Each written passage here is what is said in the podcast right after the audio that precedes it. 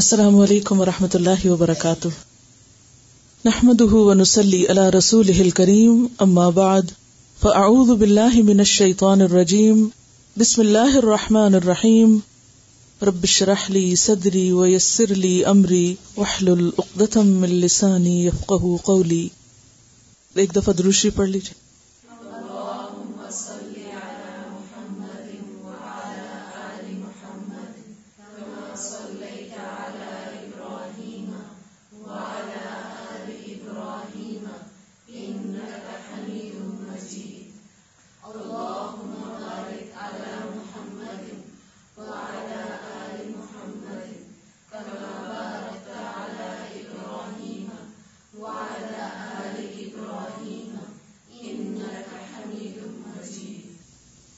اللہ کما حسن تخلقی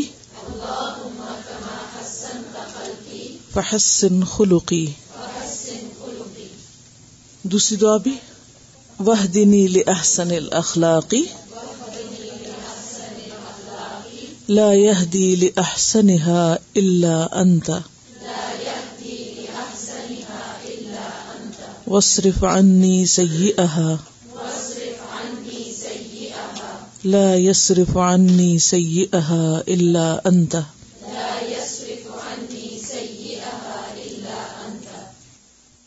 آج کا ہم نیا باب شروع کرتے ہیں الحیا او شرم و حیا ماڈیسٹی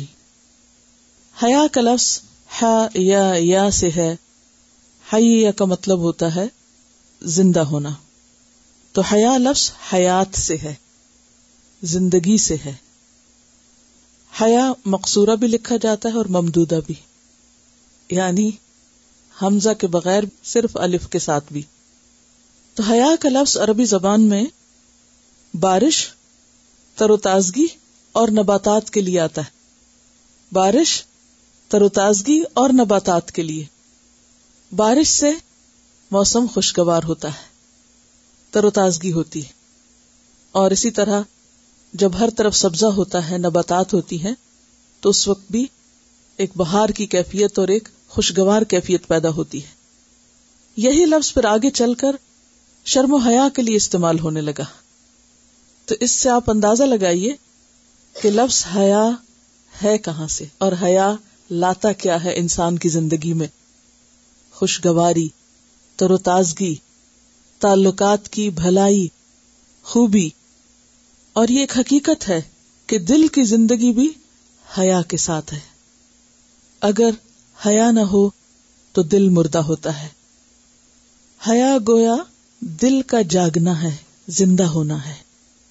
یعنی یہ زندگی کس کی زندگی ہے دراصل دل کی زندگی ہے اور دل میں ایک ایسی کیفیت کا پیدا ہونا جس کو انقباس کہا جاتا ہے یعنی ایک اندر جھجک اور اپنے اندر ہی ضمیر کا جاگنا اور احساس کی شدت کا نام ہے جو انسان کو برائی سے روک دے جو اللہ تعالی کے جاننے کے بارے میں کہ اللہ سب جانتا ہے اس کا پورا یقین رکھے یعنی جو اللہ کے علم کا احساس رکھے یا اللہ کے علم کے احساس پر مبنی ہو جیسے کہ سورت العلق آیت 14 میں آتا ہے علم یا علم بے ان اللہ یار کیا وہ نہیں جانتا کہ اللہ دیکھتا ہے اور یا علم و صدور وہ جانتا ہے نگاہوں کی خیانت کو اور جو دلوں میں پوشیدہ ہے جو دل چھپائے ہوئے ہیں تو گویا حیا دل کی زندگی ہے دل کا وہ احساس ہے جو انسان کو ہمیشہ چکنہ رکھتا ہے جو انسان کے لیے برائی سے ایک روک بن جاتا ہے اب دیکھیے کہ اگر کوئی شخص مردہ ہو تو اس کو نہیں پتا کہ اس کے آس پاس کیا ہو رہا ہے اسی طرح اگر کوئی شخص سو رہا ہو تو اس کو کوئی احساس نہیں ہوتا کہ اچھا ہو رہا ہے یا برا ہو رہا ہے کون کیا کر رہا ہے سوتے ہوئے انسان کو نہیں پتا ہوتا بالکل اسی طرح اگر انسان کا دل مردہ ہو دل سویا ہوا ہو تو دل یا انسان اپنی غلطیوں کو نہیں دیکھ سکتا اپنی خرابیوں کو نہیں جان سکتا اور اچھے برے کی تمیز نہیں کر سکتا اور برائی پر خود کو نہیں روک سکتا تو حیا ایک طرح سے باخبر ہونے کا نام بھی ہے ام المومنین فرماتی ہیں رس و مکارم الاخلاق کی الحیا اچھے اخلاق کا رس یعنی اوپر کا حصہ ٹاپ کا حصہ حیا ہے گویا اگر حیا ہے انسان کے اندر اندر کا ایک احساس جاگتا ہے جو اسے اچھے اور برے میں فرق سجھاتا ہے تو ہی انسان کے اندر حقیقی معنوں میں اچھا اخلاق پیدا ہو سکتا ہے نبی صلی اللہ علیہ وسلم کے بارے میں آتا ہے بخاری کی روایت ہے کانا رسول اللہ صلی اللہ علیہ وسلم اشد حیا ان من العذراء فی خدرها فاذا رأى شيئا يكرهه عرفناه في وجهه کہ نبی صلی اللہ علیہ وسلم کماری دوشیزہ جو اپنے پردے میں ہوتی ہے اس سے بھی بڑھ کر باحیا تھے جب آپ کسی ناپسندیدہ چیز کو دیکھتے تو ہم آپ کے چہرے سے اندازہ کر لیتے تو اس سے کیا پتا چلتا ہے کہ حیا ایک پسندیدہ چیز ہے اور جتنی زیادہ کسی کے اندر حیا ہے اتنا ہی ایمان ہے نبی صلی اللہ علیہ وسلم نے فرمایا الحیا اولا شعبتا من شعب الایمان اول والبیان شعبتان شعبتا شعب النفاق ترمزی کی روایت ہے الحیا او حیا جو کہ بنیادی طور پر ایک اندر کی کیفیت ہے اندر کی پکڑ ہے خود کو خود پرکھنے اور خود کو خود جانچنے کی کیفیت کا نام ہے و لائیو اور بولنے سے آجز ہونا گفتگو میں آجزی ایمان کی شاخوں میں سے دو شاخیں ہیں ول بدا اور بد کلامی اجڈ پن ول بیانو اور باتونی ہونا شعبتانی دو شعبے ہیں من بن نفاق منافقت کے شعبوں میں سے یا منافقت میں سے فرق کیا ہے وجہ کیا ہے وجہ یہ ہے کہ جب انسان اللہ تعالی کو پہچان لیتا ہے جب انسان کے اندر اللہ کی عظمت آ جاتی ہے اللہ کی بڑائی دل میں سما جاتی ہے تو پھر انسان کی کیفیت کیا ہوتی ہے کہ وہ ہر ہر چیز میں محتاط ہو جاتا ہے کیونکہ دل جاگتا ہے نا کسی لمحے انسان اپنے آپ کو معاف نہیں کرتا اللہ کی عظمت اور حیا کا باہم کیا تعلق ہے جب انسان اللہ تعالی کو بڑا مان لیتا ہے تو پھر لازمن اس انسان کو اپنا آپ چھوٹا نظر آتا ہے اور وہ اپنی غلطیوں اور کوتاہیوں پر شرمندہ ہوتا ہے اکڑتا نہیں ہے جب کوئی شخص اللہ کا احسان پہچاننے لگتا ہے کہ میرے مالک کے مجھ پر کتنے احسان ہیں پوری نعمتوں کے اوپر اس کی نظر ہوتی ہے ہر طرف جدھر بھی نظر اٹھاتا ہے اس کو اپنے رب کی رحمتیں اور نعمتیں نظر آتی ہیں اور اس کے مقابلے میں جب وہ اپنے آپ کو دیکھتا ہے تو شرم سے پانی پانی ہوتا ہے اسی کیفیت کا نام حیا ہے اس کے بغیر اللہ کی معرفت کے بغیر اللہ کی نعمتوں اور اس کے احسانات کی پہچان کے بغیر حقیقی معنوں میں انسان کے اندر حیا پیدا ہو ہی نہیں سکتی مثلاً آپ دیکھیے کہ آپ انسانوں میں سے کس سے حیا کرتے ہیں کس سے شرم آتی ہے آپ کو جس کا آپ پر کچھ احسان ہو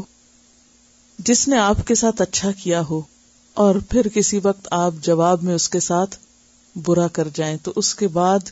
کیا کیفیت آتی ہے کیا احساس ہوتا ہے انسان کا شرمندگی شرمندگی یہی شرمندگی یہی احساس ندامت حیا کو جنم دیتا ہے کہ اس رب نے میرے ساتھ کیا کیا اور میں کیا کر رہا ہوں جب انسان کا دل جاگتا ہے تو ہی اس کو یہ فرق نظر آتا ہے یہ فرق نظر آنے لگتا ہے مردہ دل کو یہ فرق نظر نہیں آتا جب انسان پھر تنہائی میں بیٹھ کے روتا ہے کہ تو اتنا عظیم اور میرے کرتوت کیسے اب میں کہاں کہاں تیری نافرمانیاں کرتا ہوں کہاں کہاں میں نے تجھ سے حیا نہیں کی کیونکہ جب انسان اللہ سے حیا نہیں کرتا تو پھر ہر برائی کر سکتا ہے اسی لیے حدیث میں آتا نا ادا علم تستا ہی فس ناماش جب تم میں حیا نہیں تو پھر جو چاہو کرو پھر تم سب کچھ کر سکتے ہو پھر انسان کسی حد پہ رکتا نہیں لیکن حیا کی کیفیت ایک ایسی کیفیت ہے اندر کا ایک انقباز اور اندر کا احساس احساس ندامت انسان کو رلاتا بھی ہے اور انسان کو غلطیوں سے بچاتا بھی ہے محتاط زندگی بسر کر آتا ہے یہیں سے پھر تقوا جنم لیتا ہے یہیں انسان کو پھر اپنے قصور نظر آتے ہیں یہیں سے تکبر کا خاتمہ ہوتا ہے اور جب تکبر ختم ہوتا ہے تو پھر بہت سی خرابیاں اور بہت سی برائیاں آہستہ آہستہ خود ختم ہونے لگتی ہیں تو اس لیے دل کا زندہ ہونا اور حیا کا ہونا زندگی ہے حقیقی زندگی ہے اصل زندگی ہے اسی لیے اس کو ایمان کا ساتھ ہی کرار دیا گیا ہے کہ حیا اور ایمان کیا ہے ساتھ ساتھ ہے اگر حیا اٹھ گئی تو ایمان بھی اٹھ گیا لیکن عام طور پر ہم اس کا مانا نہیں سمجھتے کہ کیسے حیا اٹھے تو ایمان جاتا اور ایمان جائے تو حیا جاتا ہے یعنی جب ہمارا دل نہیں جاگتا جب ہمیں اپنی کوتاحیاں نظر نہیں آتی ہمیں شرمندگی نہیں ہوتی اپنی غلطیوں پر تو اس کے برعکس کیا ہوتا ہے ڈھیٹ پن گناہوں پہ جرت اکھڑ پن پرواہ نہ کرنا کسی غلطی پہ کوئی شرمندہ نہ ہونا شرمسار نہ ہونا ایسا ہی تو ہوتا ہے نا لیکن جب دل جاگتا ہوتا ہے تو پھر انسان کو اچھا برا نظر آتا ہے جیسے جاگتے انسان کو ہر آواز سنائی دیتی ہے ہلکی آواز بھی سنائی دیتی ہے اور زور کی آواز بھی سنائی دیتی ہے جاگتے انسان کو الرٹ انسان کو چھوٹا سا داغ بھی نظر آتا ہے اور بڑا بھی نظر آتا ہے پھر خوب پہچان ہوتی لیکن جو تھکا ہوا ہو انسان جو نیند کے غلبے میں ہو جو مرنے کے کنارے پہنچا ہوا نزا کے عالم میں ہو اس کے سامنے کو رو رہا ہو چیخ رہا ہو تو اس کو پرواہ نہیں ہوتی وہ نہیں سوچ سکتا ان کے بارے میں کبھی آپ نے دیکھا ہوگا کہ جب آپ خود بہت تھکے ہوئے ہوں تو آپ کو پرواہ نہیں ہوتی کہ کوئی لڑ رہا ہے کیا کر رہا ہے اور کیا نہیں کر رہا آپ سوچتے جو مرضی جس کا جی چاہے کرے لیکن آپ جب بالکل فریش ہوتے ہیں آپ کا ذہن تر و تازہ ہوتا ہے تو آپ کو چھوٹی چھوٹی چیزیں نظر آنے لگتی مثلاً اگر آپ صبح سویرے صفائی شروع کریں تو صفائی کیسی ہوتی ہے اور اگر آپ رات سونے سے پہلے آپ صفائی کر رہے ہوں تو کیسے کرتے ہیں فرق ہے نا بالکل اسی طرح جب انسان اپنی ایمانی معرفت کی کیفیت میں ہوتا ہے تو چھوٹی چھوٹی غلطی سخت چپتی نظر آتی ہے شرمندگی ہوتی ہے معافی مانگتا انسان اسے چھوڑنے کے طریقے سوچتا ہے اور جب انسان بے حص ہوتا ہے غافل ہوتا ہے تو بڑی بڑی خطائیں اس کو کچھ بھی نظر نہیں آتی حیا پیدا کیسے ہوتا ہے بعض حکما کا قول ہے کہ احی الحیا بے مجالس اتیمیستیا من حیا کو زندہ کرو یعنی حیا پیدا کرو کیسے ان لوگوں کی مجلس صحبت سے کہ جن سے حیا کیا جاتا ہے یعنی جب تم ایسے لوگوں کے بیچ میں ہو کہ جن سے تمہیں حیا آتی ہے تو ان کی مجلس میں بار بار بیٹھنے سے تمہارے اندر بھی وہ حیا پیدا ہو جائے گی یعنی حیا کی کیفیت جو ہے وہ انسان کے اندر صرف علم سے نہیں آتی صحبت صالح سے آتی ہے صحبت صالح کیونکہ انسان ان کے رویے اور ان کے عمل سے بہت کچھ سیکھتا ہے ان کے رویے کو دیکھ کر پھر اپنی غلطیاں نظر آتی ہیں اپنی گفتگو کا انداز اپنے معاملات اچھی صحبت اور اچھے لوگوں کی مجلس انسان کے اندر اچھائیاں پیدا کرتی ہے کیونکہ بہت کچھ انسان خاموشی سے سیکھ رہا ہوتا ہے بغیر کسی بات کے تو خلاصہ یہ ہے کہ حیا زندگی کی علامت ہے حیا ایمان کی علامت ہے حیا اللہ کی معرفت کی علامت ہے وہ معرفت جو انسان کے احساس سے جواب دہی اور ذمہ داری کو اجاگر کرتی ہے انسان کے اندر یہ احساس پیدا کرتی ہے کہ وہ اس دنیا میں ذمہ دار ہے وہ معرفت جو انسان کے اندر ایک سنجیدگی پیدا کرتی ہے انسان کے اندر گہرائی پیدا کرتی ہے اور انسان کو غور و فکر کرنا سکھاتی ہے حیا ہونا حیا دار ہونا ایک پورا کلچر ہے ایک لائف اسٹائل ہے انسان کے پورے طریقہ زندگی کو بدل ڈالتا ہے اس مختصر سی تمہید کے بعد ہم حدیث کی طرف آتے ہیں ان انس قال قال رسول اللہ صلی اللہ علیہ وسلم ان لکل دین خلقا وخلق الاسلام الحیاء ابن ماجہ کتاب الزہد سیدنا انس رضی اللہ عنہ سے روایت ہے کہ رسول اللہ صلی اللہ علیہ وسلم نے فرمایا بے شک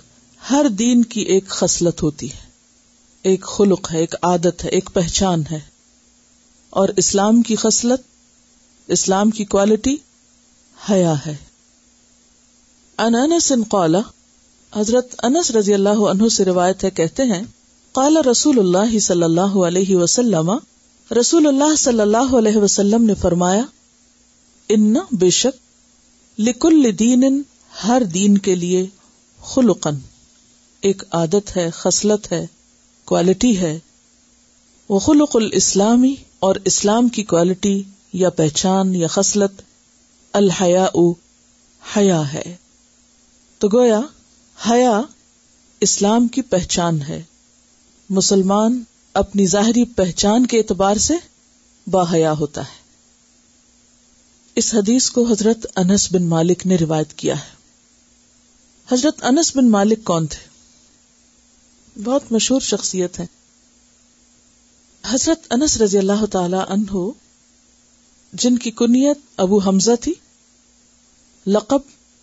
خادم و رسول اللہ صلی اللہ علیہ وسلم تھا انصار کے معزز ترین خاندان بنو نجار سے تعلق رکھتے تھے والدہ کا نام ام سلیم تھا یہ ان کی کنیت تھی نام سہلا تھا جیسے سہیلا لکھتے ہیں نا اسی طرح سہلا یعنی آسان ایزی سہلا بنت ملحان تھا ان کی دوسری بہن ام حرام بنت ملحان تھی ام سلیم نے نبی صلی اللہ علیہ وسلم کے مدینہ آنے سے پہلے اسلام قبول کر لیا تھا اور ان کے شوہر ان کے اسلام قبول کرنے پر بالکل راضی نہیں تھے شوہر کا نام مالک تھا بہت سخت ناراض ہوئے اور ناراض ہو کر گھر چھوڑا شہر چھوڑا ملک چھوڑا شام میں جا بسے اور وہیں فوت ہو گئے اور پیچھے انس ان کے پاس تھے ذرا سوچیے آپ اس بات کو کہ ایک شوہر اپنی بیوی کو چھوڑ رہا ہے کس پر اسلام قبول کرنے پر وہ گھر چھوڑ کے چلا جاتا ہے ذرا سوچیے تھوڑی دیر کے لیے اپنے آپ کو رکھ کے دیکھیے اس جگہ پر ہم میں سے کتنے لوگ ہوں گے جو پھر بھی اسلام پر قائم رہے ہم کہیں گے تم واپس آؤ میں اسلام بھی چھوڑتی ہوں تمہاری خاطر سب کرنے کو تیار ہوں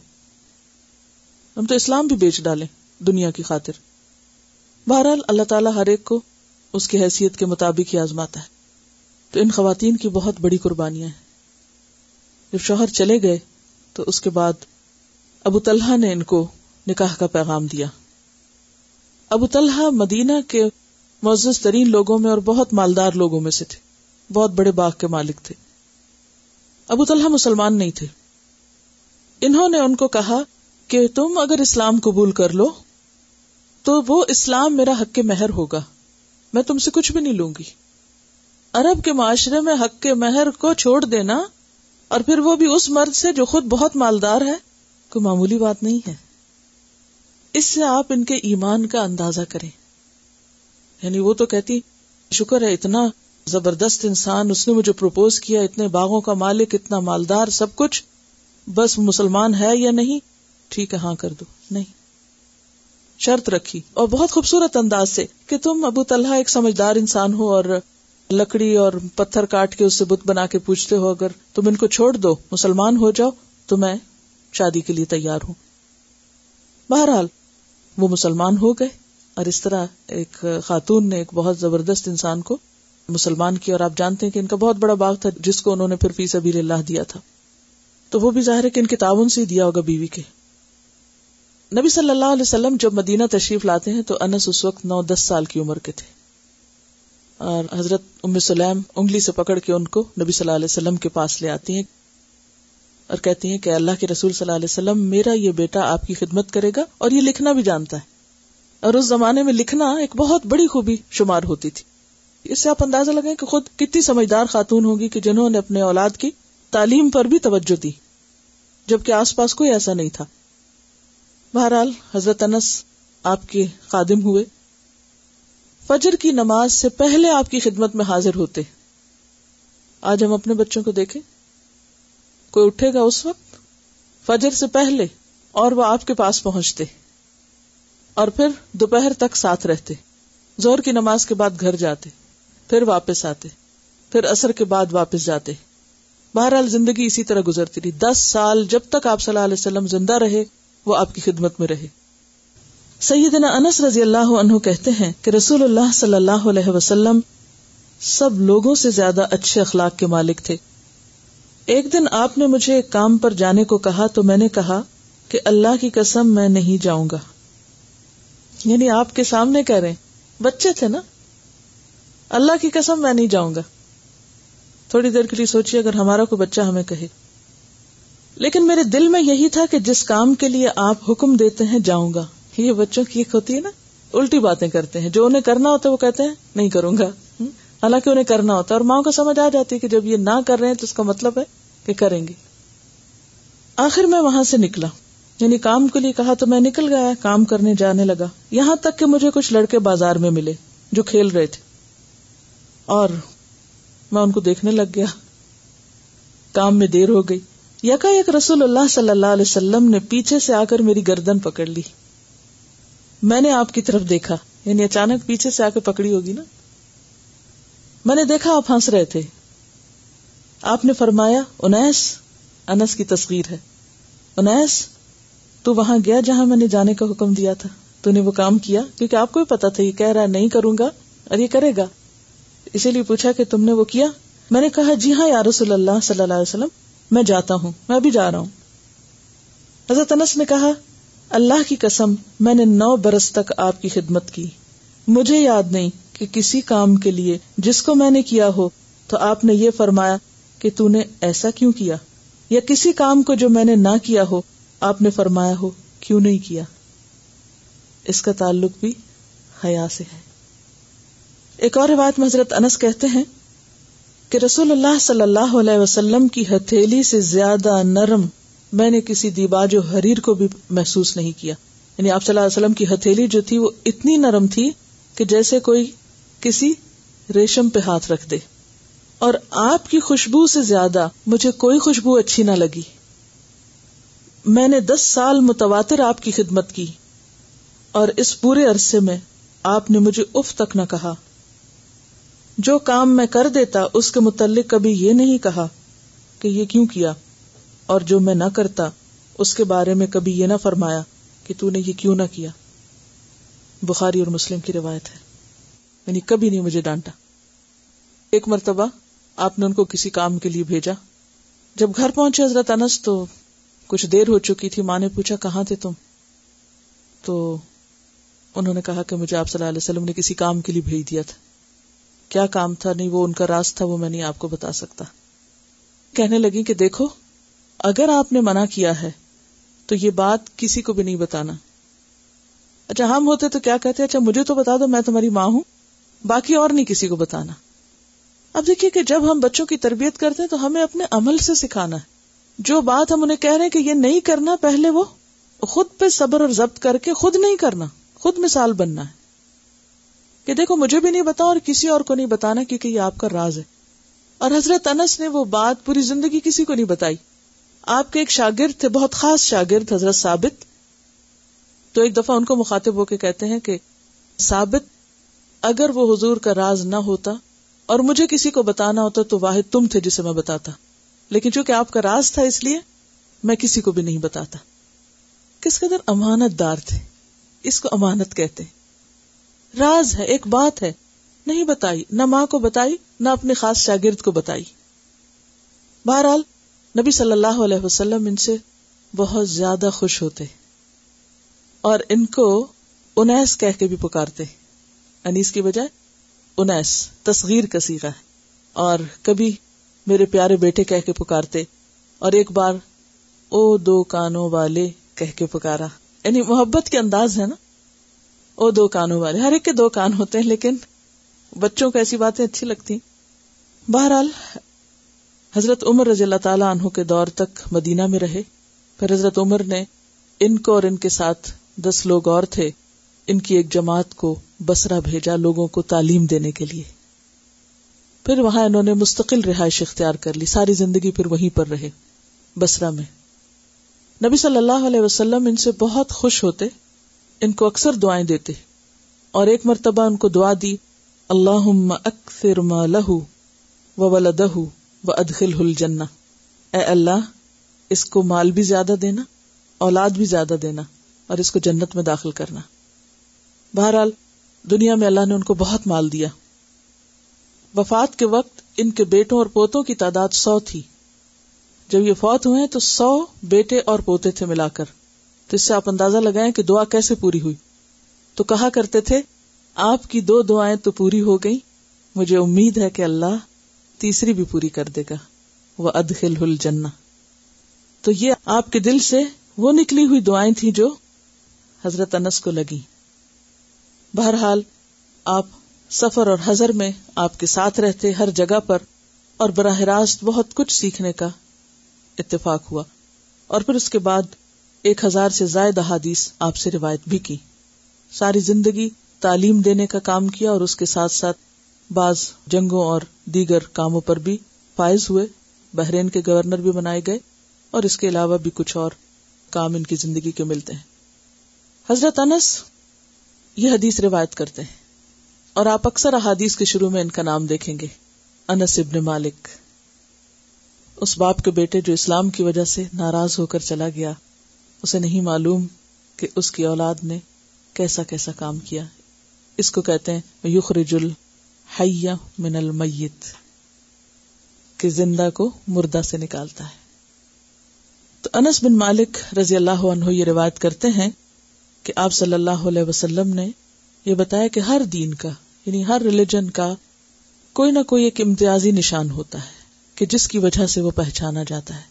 اور اسلام کی پہچان کس میں ہے حیا میں اور حیا اگرچہ اندر کی ایک کیفیت ہے لیکن براہ راست انسان کے عمل پر اثر انداز ہوتی ہے انشاءاللہ زندگی رہی تو بتاؤں گی کہ حیا کا دائرہ کار کہاں کہاں ہے کس طرح گفتگو میں لین دین میں اللہ تعالی سے معاملہ کرنے میں انسان کے اندر حیا کس طرح کام کرتا ہے یعنی حیا کے مختلف سمتیں کیا ہیں اگلی حدیث ہے ان ہرئی رتا عن النبی نبی صلی اللہ علیہ وسلم المان و اب ام و کتاب کتابانی سیدنا ابو حرارہ رضی اللہ عنہ سے روایت ہے کہ نبی، کریم صلی اللہ علیہ وسلم نے فرمایا کہ ایمان کی ساٹھ سے کچھ اوپر شاخیں ہیں اور حیا بھی ایمان کی ایک شاخ ہے المان و بد ان بد ان کا لفظ آتا ہے تین سے نو تک کی تعداد کے لیے یعنی اگر ہم دس کے اوپر تین سے زیادہ اور نو سے کم ہنسا استعمال کریں تو بعض اوقات ایکزیکٹ فگر بتایا جاتا ہے اور بعض اوقات بدعن کا لفظ بتا دیا جاتا ہے تو المان بدعن و ستون ستون ساٹھ سکسٹی سے شعبتن شعبہ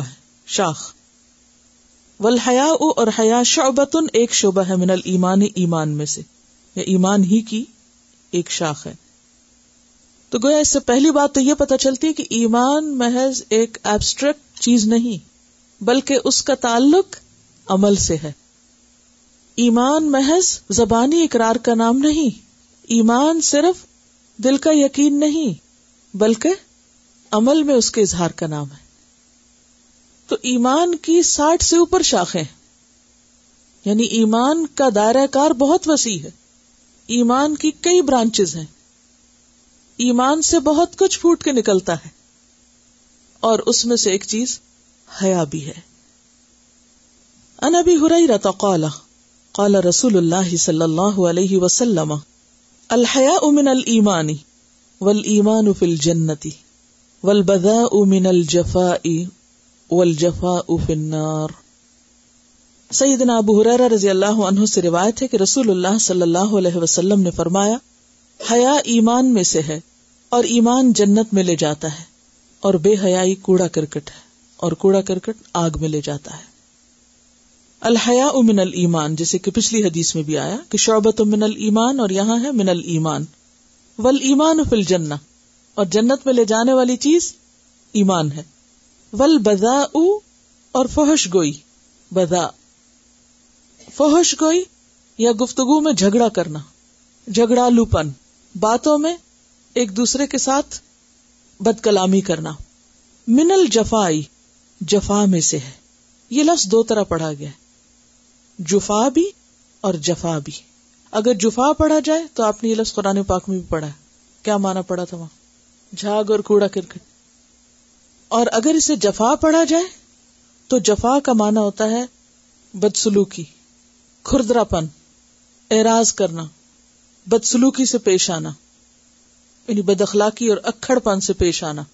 یعنی کوئی شخص آرام سے بات کرے تو جواباً اس پہ برس پڑنا جھگڑ کے جواب دینا سختی سے جیسے کولڈ رویہ اختیار کرنا یہ سب چیزیں جفا میں آتی ہیں اردو میں بھی لفظ جفا استعمال ہوتا ہے وفا کے اپوزٹ جفا کا لفظ استعمال ہوتا ہے لیکن عربی میں یہ لفظ خاص طور پر اجڑ پن کھردرے پن بد اخلاقی اور بدسلوکی کے لیے آتا ہے کہ دوسرے کے ساتھ اچھا رویہ اختیار نہ کرنا نرمی سے معاملہ کرنے کی بجائے سختی سے معاملہ کرنا فرمایا ولبدا من الجفا کہ فوہش گوئی جو ہے بدتمیزی سے بات کرنا دوسروں کے سر چڑھ کے بولنا دوسروں کے ساتھ تلخ کلامی کرنا یہ اجڑ پن کی علامت ہے اور یہ بہت بڑی حقیقت ہے آپ نے دیکھا ہوگا کہ سلجھے ہوئے اور سمجھدار انسان کی گفتگو اور کلام مختلف ہوتا ہے کس سے ان شخص شخص وہ لوگ جو عام طور پر تعلیم اور سولہ تو ان کی گفتگو میں بھی سختی پائی جاتی ہے مثلا گفتگو کی سختی کیا ہوتی کیسے ہوتی تلخی سے بات کرنا اور کیا آتا ہے اس میں تیز لہجے میں بات کرنا اور ذرا سا سوچئے کیونکہ یہ بہت سخت بات ہے کہ ول جفا فنار وہ جڈ پن اور یہ کھردرا پن اور بد اخلاقی آگ میں لے جانے والی کیونکہ کوڑا کرکٹ ہے نا تو کوڑا کرکٹ کہاں پھینکتے ہیں آپ جلا دیتے ہیں اس کو ورتھ لیس ہے نامناسب الفاظ کا استعمال جو دوسروں کو تکلیف دے مثلاً تانے دینا کسی کو تنز کرنا اور چیخ چلا کے بولنا بڑبڑا بڑبڑا کے بولنا یہ بھی تو دوسروں کے لیے تکلیف کا سبب بن جاتا ہے نا بے عزتی دوسرے کی کرنا جھلائے ہوئے انداز میں بات کرنا کندھے جھٹکنا ہاتھ جھٹکنا چلتے ہوئے پاؤں مارنا یہ ساری چیزیں اجڈ پن ہے اجڈ پن عباد الرحمان کون ہوتے ہیں وہ عباد الرحمان الدین یمشون یمش ہن وہ اضاخا تو بہ مل جہلو سلامہ اور کیا ہوتا ہے اجڑ پن کس کو کہتے ہیں آپ نے کبھی نہیں وہ پن کا لفظ سوچا جس میں کوئی تہذیب نہ ہو تمیز نہ ہو ہو جس جس میں کوئی نہ کروڈ کو کہتے ہیں کروڈ ٹون کے ساتھ بات کرنا اور اس میں آپ دیکھیے کہ گفتگو جو ہوتی ہے نا وہ صرف زبان سے نہیں ہوتی باڈی لینگویج جو ہے وہ بہت بڑا رول پلے کرتی ہے ایکسپریشن چال ڈھال آنکھوں کے تاثرات پیشانی کے بل اور چہرے کا کیونکہ اس میں خاص طور پر لفظ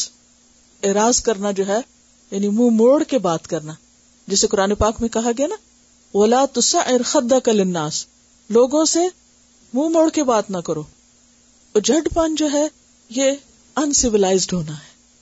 لاؤڈ ہونا جسے عام طور پہ ہم کہتے ہیں نا کہ لاؤڈ ہو گیا جھڑک کے ڈانٹ کے بات کرنا اور بے لحاظی سے بات کرنا یہ ساری اگر لسٹ ہم لکھ لینا اور لکھ کے وہاں بورڈ پہ بھی لگا دے اور ہفتہ بھر آتے جاتے اس پہ نظر ڈالتے رہے اور اپنے آپ کو یعنی کہ ایک طرح سے آئینہ بنا لے اور دیکھیں کہ ہم کر کیا رہے بعض اوقات گفتگو میں نامناسب الفاظ کا استعمال یعنی دوسرے کو اوئے کر کے بلانا یا دوسرے کو حقیر کر کے مخاطب کرنا کہ جیسے ہمارے لوگ بارگیننگ کرتے ہیں دے اسٹارٹ یلنگ اور دوسرے کے اوپر چیخنا چلانا اور پھر بعض اوقات دوسرے کا نقلیں اتارنا یعنی بعض لوگ بات کرتے ہوئے دوسرے کو چینگے لگانے لگتے ہیں نقلیں اتارنے لگتے ہیں یعنی غیر مہذب ہونے کے جتنے بھی اعمال ہیں وہ سب اس میں شامل اس سے آپ اندازہ لگائیں کہ جنت کے لیے اللہ تعالی جن لوگوں کو سلیکٹ کرنا چاہتا ہے اس کی سلیکشن بہت زبردست ہے اندر باہر سے کھنگال کے اور پوری طرح جائزہ لے کے جیسے دنیا میں کسی خاص پوسٹ پہ کسی کو رکھنا ہو تو اس کے لیے جب انٹرویو ہوتا ہے ٹیسٹ وغیرہ ہوتے ہیں پورا ایک میڈیکل ٹیسٹ ہو رہا ہے اور اموشنل اور مینٹل اور پتہ نہیں کہاں کہاں سے وہ ہر لحاظ سے نہیں جتنی بہترین کسی کی جاب ہو سکتی ہے یا بہترین مقام یا بہترین کوالٹی کسی کی ہو سکتی ہے اس کے مطابق ہی اس کو کھنگالا اور پرکھا جاتا ہے تو جنت کے لیے اللہ سبحان تعالیٰ بہترین مخلوق کا چناؤ کرنا چاہتے ہیں جن کو وہاں وہ اس طرح بسائیں کہ خوبصورت جنت میں خوبصورت لوگ ہی ہوں جفا میں تین چیزیں آ جائیں گی الفاظ ٹون اور باڈی لینگویج انہوں نے کچھ اپنا ایک ایکسپیرینس مجھ سے شیئر کیا تو میں چاہتی ہوں یہ آپ سب کے ساتھ بھی کریں السلام علیکم کچھ ٹائم پہلے جب میں جاب کے لیے ٹرائی کر رہی تھی تو اس میں وہ انٹرویو بتاتے ہیں تو وہ ٹریننگ دیتے ہیں کہ آپ انٹرویو کیسے دیں اس کے لیے وہ کیا کرتے ہیں کہ ایک کمرے میں ماک اپ انٹرویو کرتے ہیں اس میں کچھ نہیں ہوتا صرف ایک ٹیبل اور دو چیئر ہوتی ہیں اور جو آپ کا لیڈ ہوتا ہے وہ لیڈی تھی تو وہ ایسے بیٹھتی ہیں جیسے وہ انٹرویو کر رہی ہیں اور وہاں پر ان کے پیچھے کیمرہ لگا ہوتا ہے تو وہ جیسے آپ داخل ہوتے ہیں اس وقت سے ساری چیزیں وہ ریکارڈ کرتے ہیں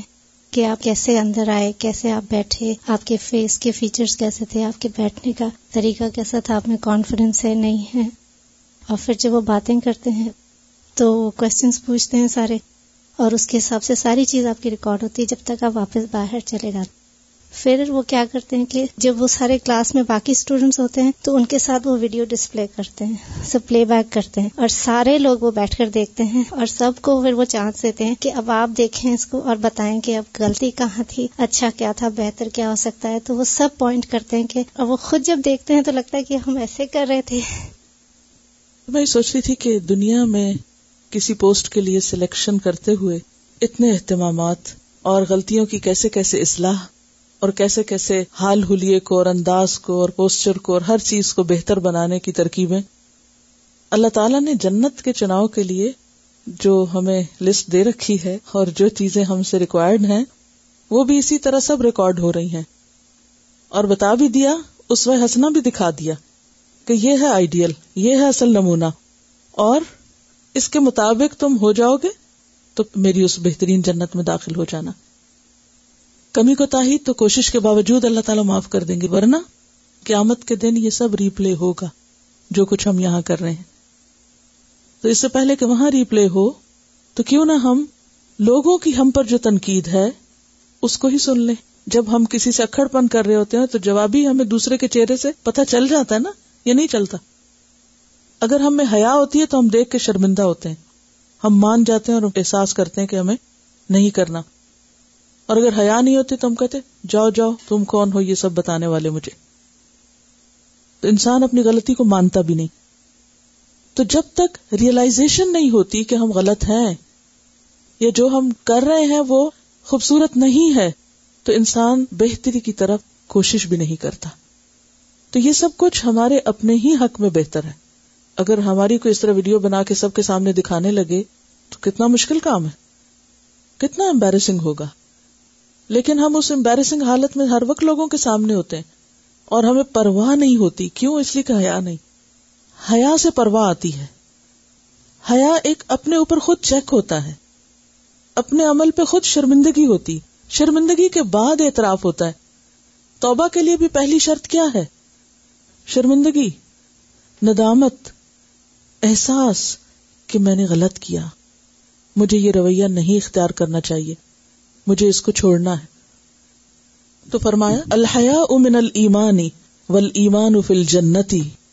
ایمان جنت میں ہوگا یعنی ایمان والے جنت میں ہوں گے یعنی حیا ایمان میں سے ہے اور جن کے اندر حیا یعنی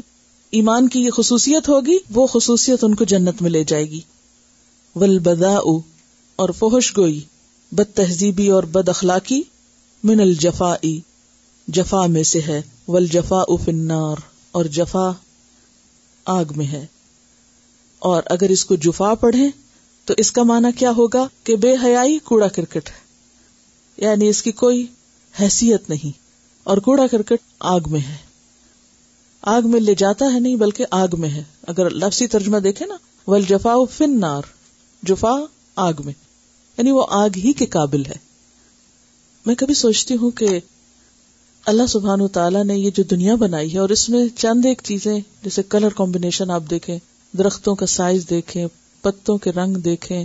کلر مختلف چیزوں کی آپ دیکھیں پرندوں کے کلر دیکھیں تو اس سے پتا چلتا ہے کہ ان اللہ جمیل یحب الجمال کہ اللہ تعالی خوبصورت ہے اور خوبصورتی کو پسند کرتا ہے اور یہ خوبصورتی اگر اس نے اپنی اس دنیا میں جھلک دکھائی ہے ہمیں نیچر میں کتنی خوبصورتی کسی موسم میں بھی دیکھے ہر موسم کی اپنی خوبصورتی جب ہر طرف برف پڑی ہوئی ہوتی ہے تو اس برف کی اپنی خوبصورتی جب ہر طرف ہریالی ہوتی ہے تو اس کی اپنی خوبصورتی فال کے سیزن میں جو پتوں کے رنگ ہیں ان کی اپنی خوبصورتی برائٹ ڈے ہو آسمان نیلا ہو اس کی اپنی ایک خوبصورتی بادل ہو ہوائیں ہوں بارش ہو اس کی اپنی ایک خوبصورتی ہے نیچر میں ہر چیز خوبصورت ہے خواہ وہ جانور ہو پرندے ہوں مکوڑے ہوں حتیٰ کہ سانپوں کی جو کیچلی ہے اوپر کی جو کھال ہے اس کے ہی کلرز آپ دیکھ لیں اس کے ہی ڈیزائنز آپ دیکھ لیں یعنی جو رب اتنا خوبصورت ہے اور جس نے خوبصورتی اس قدر پھیلا دی زمین پر وحدا اکدا تبہجا جا بارونق اور خوبصورت باغات اگا دیے جس رب نے وہ رب اور اس کی جنت کس قدر خوبصورت ہوں گے اس کو حاصل کرنے کے لیے خوبصورت رویوں خوبصورت اخلاق اور خوبصورت معاملات کی ضرورت ہے تو اس کے لیے ہمیں اپنے آپ کو خود دیکھنے کی ضرورت ہے اور اس کے لیے بہترین آئینہ لوگ ہیں لوگ کیا سوچتے ہیں ہمارے بارے میں لیکن ہم لوگوں کو اجازت نہیں دیتے کس بات کی کہ وہ ہمیں بتا سکے وہ ہمیں کچھ کہہ سکے ہم ہاں، پہلے ہی روک کر دیتے ہیں نہیں میری کوئی بات نہیں مجھے بتانا مجھے کچھ مت کہنا ہم اپنے زبان حال سے کہہ رہے ہوتے اور اگر کوئی تنقید کر دے تو انتہائی بے پر اٹھتے یہ سب چیزیں ہمارے اپنے ہی لیے نقصان دہ ہیں اور اس میں آپ دیکھیے سب سے پہلے خود ہمارے بچے ہمیں بتانے والے ہوتے ہیں یعنی چھوٹے بچے جتنے معصوم ہوتے ہیں نا تو وہ چھوٹی چھوٹی باتوں میں ایکسپلین کر دیتے ہیں کہ ہم کیا کرتے ہیں لیکن ہم ان کے ساتھ کیا کرتے ہیں چپ کرا دیتے ہیں اور ان کو شروع سے ہی انکریج نہیں کرتے کہ وہ سچ بول سکیں سچ بولنے پر ہم ان کی زبان بند کرتے ہیں لہذا وہ بڑے ہو کر سچ بولنے کے سوا سب سیکھ جاتے ہیں تو ایسی صورت میں جہاں سے جو بھی ہمیں بتانے والا ہو ہمیں اس کے لیے کیا ہونا چاہیے شکر گزار ہونا چاہیے بچوں کے علاوہ پھر ہماری جو فیملی کے قریب ترین لوگ ہوتے ہیں وہ ہمیں بتاتے ہیں بس بہن بھائی ہوتے ہیں وہ کھل کھل کے ہم پہ تبصرے کرتے ہیں یا نہیں یعنی باہر شاید کوئی ہمیں نہیں بتایا کہ ہم کیا کرتے ہیں ماں اپنے بچوں کو بتا سکتی بچے ماں باپ کو بتا سکتے ہیں بہن بھائی ایک دوسرے کو بتا سکتے ہیں ایکسٹینڈیڈ فیملی میں آپ دیکھیے اور رشتے دار آپ کو فیڈ بیک دے سکتے ہیں کہ آپ کیا کر رہے ہیں لیکن ان سب کے ساتھ ہم کیا کرتے ہیں سنتے ہیں ان کی بات اہمیت دیتے ہیں بلکہ جو کہیں روایت در روایت بھی ہم تک کوئی بات پہنچ جائے تو دل میں پال کے رکھ لیتے کہ اچھا فلاں نے میرے بارے میں یہ کہا اب میں اسے نپٹوں بہرحال خاص طور پہ پھر ہم بچوں کے ساتھ کیا معاملہ کرتے ہیں اس پر ایک پوئم تھی جو ایک نیوز لیٹر میں چھپی تھی تو ایک بہت اچھا آئینہ ہے یہ بھی ذرا دیکھنا چاہیے family I I I rain in in to to and and and he he passed by by oh excuse excuse me me please please was was my reply said watching for you we we we were very polite this stranger went on our way good but at home a different story is told how we treat our loved ones, young and old. Later that day, cooking the evening meal, my son stood beside me very still. When I turned, I nearly knocked him down. "Move out of the way," I said with a frown. He walked away, his little heart broken. I didn't realize how harshly I'd spoken. While I lay awake in bed, God's still small voice came to me and said, "While dealing with a stranger, common courtesy you use, but the family you love you seem to abuse. Go and look on the kitchen floor. You'll find some flowers there by the door. Those are the flowers he brought for you. He picked them himself, pink, yellow, and blue. He stood very quietly, not to spoil the surprise. You never saw the tears that filled his little eyes. By this time I felt very small, and now my tears began to fall. I quietly went and knelt by his bed. "Wake up, little one, wake up," I said. Are these the flowers you picked for me? He smiled. I found 'em out by the tree. I picked 'em because they're pretty like you. I knew you'd like 'em, especially the blue. I said, Son, I'm very sorry for the way I acted today. I shouldn't have yelled at you that way. He said, Oh, Mom, that's okay. I love you anyway. I said, Son, I love you too. And I do like the flowers, especially the blue. It's a beautiful picture of our behavior. کہ اگر ہم باہر کسی سے ذرا سا بھی کوئی ٹچ کر جائیں یا کوئی ہم سے تھوڑی سی بھی غلطی ہے تو ہم کئی دفعہ سوری بولیں گے ایکسکیوز می بولیں گے لیکن گھر میں اگر بچہ رستے میں آ جائے تو ایک دم اس پہ چلا پڑیں گے کہ تم یہاں کھڑے کیوں ہوئے تھے جو مجھے ٹکر لگی یہی تو ٹیسٹ ہے ہمارا یہاں اگر ہم پاس ہو جائیں تو پاس ہیں لیکن کچھ بھی ناممکن نہیں سب ہو سکتا ہے اگر ہم آئینہ دیکھ لیں تہیا کر لیں کہ نہیں مجھے یہاں بھی وہی کرنا ہے جو میں دوسری جگہ کر رہی کہتی ہیں کہ ہم چھوٹے تھے تو ہماری مدر کہا کرتی تھی کہ ستے پتنو چمیا تھی کی چمیا یعنی جب بچہ سو رہا ہو تو اس وقت آپ لاڈ کر رہے ہیں اس سے تو یہ تو کچھ نہیں بات یہ ہے کہ جب وہ تنگ کر رہا ہے اور اس وقت حوصلہ دکھایا جائے اور اس کے اعتماد کو بحال کیا جائے کیونکہ وہ تو بہرحال بچہ ہے اس سے تو غلطیاں ہوں گی اور اس طرح ہم کتنا ہی بچوں کا کانفیڈینس اور ان کا اعتماد جو ہے وہ ختم کر کے رکھ دیتے ہیں جہاں ہنسنا نہیں چاہیے وہاں ان کے اوپر ہم ہنسنا شروع کر دیتے ہیں اور وہ حیران پریشان دیکھتے ہیں کہ ہم نے کیا کیا بعض اوقات معصوم حرکتیں ایسی ہوتی ہیں نا جہاں ہمیں ان کو ڈانٹنا نہیں چاہیے وہاں ڈانٹ دیتے ہیں اور اس طرح ہم جنریشن آفٹر جنریشن یعنی کہ بچوں کے ساتھ بھی ظلم کرتے ہیں اب آپ دیکھیے حضرت انس کی جو ہم نے مثال آج پڑھی وہ کیا کہتے ہیں کہ میں دس سال آپ کی خدمت میں رہا کسی بات پہ آپ نے مجھے ڈانٹا نہیں اور کسی بات پر آپ نے یہ نہیں کہا کہ یہ تم نے کیوں نہیں کیا اب آپ دیکھیے کہ ایک بچہ دس سال کی عمر میں ہمارے بچے صبح فجر کی نماز پڑھنے کہاں جائیں گے وہ دس سال کی عمر میں فجر سے پہلے نبی صلی اللہ علیہ وسلم کی خدمت میں پہنچتے کو معمولی بات نہیں ہے اور ایک بچہ اگر اتنی قربانی کر کے آ رہا ہے تو کیوں آ رہا ہے اس کو محبت ملتی تو آ رہا ہے نا سالم اپنے عبد اللہ ان ابی ان رسول اللہ صلی اللہ علیہ وسلم مر من يعز اخاه في الحياء فقال رسول اللہ صلی اللہ علیہ وسلم الحیاء من رواہ البخاری کتاب الایمانی سیدنا سالم بن عبداللہ اپنے والد سے روایت کرتے ہیں کہ ایک دفعہ رسول اللہ صلی اللہ علیہ وسلم ایک انصاری شخص کے پاس سے گزرے اس حال میں کہ وہ اپنے بھائی کو حیا کے بارے میں واز کر رہے تھے آپ نے اس انصاری سے فرمایا کہ اس کو اس کے حال پہ رہنے دو کیونکہ بھی ایمان ہی کا ایک حصہ ہے سالم بن عبد اللہ اپنے والد سے روایت کرتے ہیں انا رسول اللہ ہی کہ بے شک رسول اللہ صلی اللہ علیہ وسلم مر اعلی رجولن گزرے ایک شخص کے پاس سے یعنی راستے میں کوئی شخص دوسرے سے بات کر رہا تھا تو آپ اس کے پاس سے گزرے من الصاری وہ جو انصار میں سے تھا وہ ہوا اور وہ یا ایزو نصیحت کر رہا تھا اخا ہو اپنے بھائی کو فی الحیا حیا کے معاملے میں اور نصیحت کیا کر رہا تھا کہ حیا کرنے کی ضرورت نہیں اور ڈرنے کی ضرورت نہیں اور شرمانے کی ضرورت نہیں جو تمہارے دل میں آئے کہہ دو یعنی اس قسم کے اس کو مشورے دے رہا تھا تو آپ صلی اللہ علیہ وسلم نے کیا کیا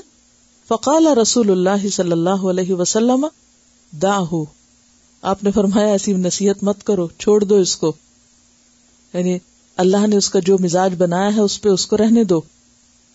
ان الحیا امن المان کیونکہ حیا ایمان میں سے ہے یعنی اگر یہ بد اخلاقی سے بد کلامی سے اور چیخ چل کے بات نہیں کرتا تو اس میں کوئی خرابی نہیں